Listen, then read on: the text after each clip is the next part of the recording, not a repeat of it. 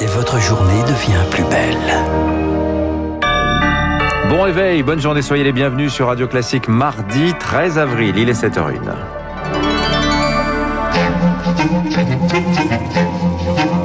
6h30, 7h30, la matinale de Radio Classique avec Dimitri Pavlenko. À la une ce matin, qui sont les deux religieux français enlevés dimanche en Haïti Ils viennent de l'ouest de la France, ils ont consacré leur vie au service des autres. On est toujours sans nouvelles d'eux. Le seuil du million de morts du Covid franchi en Europe et l'épidémie continue de se propager. En France, les variants brésiliens inquiètent les autorités. Faut-il durcir les contrôles aux aéroports? Les médecins le réclament. Et puis les régionales bien parties pour avoir lieu en juin. La vie des maires a largement pesé dans l'arbitrage final. Classique. Lucille Bréau, le parquet de Paris a ouvert une enquête après l'enlèvement de deux religieux français en Haïti. Ils font partie d'un groupe de sept religieux catholiques kidnappés dimanche matin près de la capitale, Port-au-Prince. L'enquête a été confiée à l'Office central de lutte contre le crime organisé, compétent pour les crimes commis à l'étranger contre des citoyens français. Ces deux ressortissants, une religieuse et un prêtre, sont originaires de l'ouest de la France, Charles Bonner. Oui, sœur Agnès Bordeaux vient de Mayenne, deux ans qu'elle est en Haïti, mais elle vit à l'étranger depuis longtemps longtemps, 25 ans au Honduras. L'octogénaire religieuse de la Providence de la Pommeraye avait, par le passé au Guatemala, été victime de violences séquestrées lors du cambriolage de la maison où elle vivait.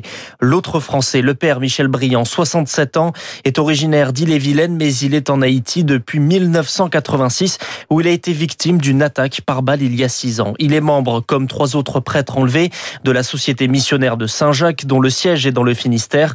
Le groupe de dix catholiques se rendait à la cérémonie d'installation d'un curé de paroisse. À ce stade, le groupe semblait être visé par hasard dans un pays où les enlèvements sont fréquents. La police haïtienne soupçonne un gang armé baptisé 400 Maozo d'être à l'origine de cet enlèvement. Les ravisseurs réclament un million de dollars de rançon. Cette nuit, le président haïtien a promis de ne pas baisser les bras, je cite, face à ce qui s'apparente à un véritable fléau là-bas. Depuis quelque temps, les gangs, en effet, multiplient les exactions sur l'île, comme l'explique le politologue Éric Souré, spécialiste d'Haïti. Ça ne touche pas que les religieux, ça touche tous les citoyens haïtiens. C'est une peur généralisée et finalement on pourrait qualifier ça d'une sorte de terrorisme propre à Haïti. Néanmoins, la situation est favorable parce que il y a une faiblesse de l'État. Ces groupes violents profitent de leurs acquaintances avec les hommes politiques. Et puis, bien entendu, du phénomène aggravé de paupérisation de la société haïtienne. Et tout cela conjugué fait que ces groupes étant armés vont euh, asseoir un, un, certain pouvoir. Aux États-Unis, deuxième nuit de manifestation à Minneapolis après la mort dimanche d'un jeune homme noir de 20 ans abattu par la police. La policière qui l'a interpellé a confondu son arme de service avec son taser. Un couvre-feu a été décrété sur place, un millier de gardes nationaux déployés. Joe Biden appelle au calme. Minneapolis soutient en ce moment, vous le savez, le procès du policier accusé d'avoir tué George Floyd. Dans le Tennessee, cette fois, c'est une fusillade qui a éclaté dans un lycée de Knoxville. Plusieurs personnes ont été touchées par des tirs. Un homme est décédé sur place. Un autre est en détention pour une enquête approfondie. Radio Classique, il est 7h et 4 minutes. On en vient à cette pandémie qui a fait plus d'un million de morts désormais en Europe. L'Organisation mondiale de la santé tire clairement la sonnette d'alarme. Ce matin, pour elle, on a atteint un point critique. En France, on frôle les 100 000 décédés du Covid. Aux chiffres implacables s'ajoute une inquiétude, l'expansion des nouveaux variants qui font notamment des ravages en Amérique du Sud. De plus en plus de médecins exigent désormais une surveillance renforcée des vols en provenance du Brésil, 11 par semaine, rien que pour Air France, Laura Taouchanoff. Rien que ce matin, trois vols en provenance de Sao Paulo arrivent à Roissy. Une cinquantaine de passagers par jour, pas plus, assure le ministre des Transports.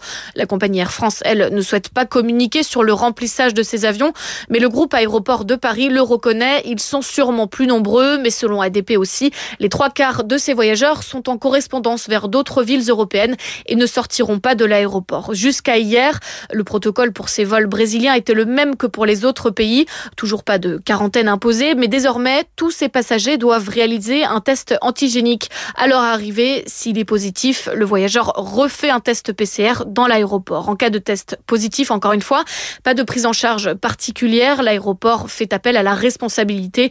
Difficile aussi de séparer ces voyageurs des autres vols internationaux, explique ADP, pour qui faire le tri entre toutes les compagnies serait trop compliqué. Un appel à la responsabilité insuffisant pour l'immunologue Eric Billy. Lui réclame une quarantaine obligatoire pour ces voyageurs. On a déjà fait une erreur avec le variant anglais qui est arrivé très très rapidement. Il faudrait, comme il y a qu'à peu près 1000 personnes qui arrivent du Brésil par semaine, ben, leur demander de faire une quarantaine d'une semaine euh, contrôlée. Parce que là où il est sur le territoire, à l'heure actuelle, euh, de manière supérieure, on va dire à 3-4%, c'est dans le Grand Est. Hein. Et donc ce qui serait quand même plus intelligent, c'est d'éviter qu'on se retrouve avec du variant brésilien subitement un cluster ou un endroit qui soit par exemple à Paris. Le Portugal a arrêté tous ses vols. Pourtant le Portugal est beaucoup plus proche culturellement du Brésil que nous. Hein. C'est des décisions politiques, euh, c'est plus trop des décisions sanitaires. Le variant dit anglais, lui, n'entraînerait finalement pas de forme plus grave de la maladie. C'est le résultat de deux études publiées ce matin dans la revue médicale The Lancet. Il reste beaucoup plus contagieux que la souche initiale. 7h06, c'est la fin du suspense pour les élections régionales. Cet après-midi à l'Assemblée, Jean Castex devrait défendre le maintien du scrutin en juin. Il fera de même au Sénat demain, deux débats suivis d'un vote consultatif.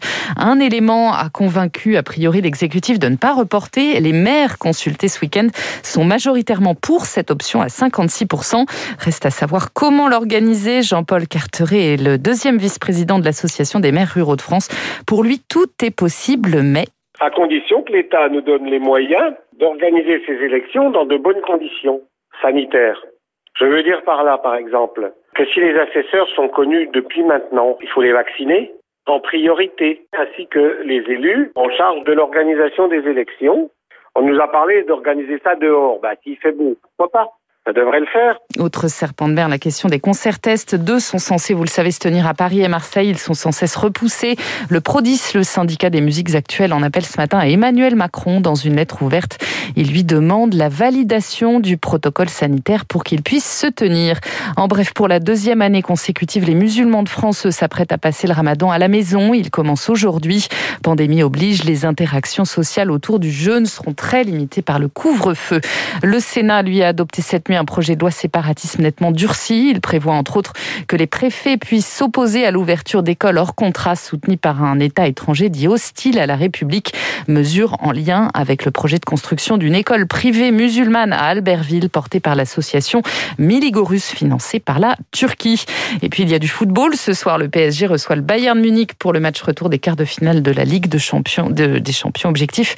Qualification pour les demi. Les Parisiens veulent y croire après leur victoire 3-2 la semaine dernière en match aller. Effectivement, et on y croit nous aussi. Merci Lucille Bréau. Vous revenez tout à l'heure à 8h. Dans un instant, le rappel des titres de l'économie, l'édito de François Vidal. On parlera euh, du mariage Suez-Veolia. Ça y est, c'est acté. Et puis juste après notre invité ce matin, le professeur Stuart Cole. C'est le directeur général de l'Institut Pasteur. On parlera des vaccins, on parlera des traitements, on parlera aussi de toutes ces maladies euh, qui passent un peu au second plan à cause justement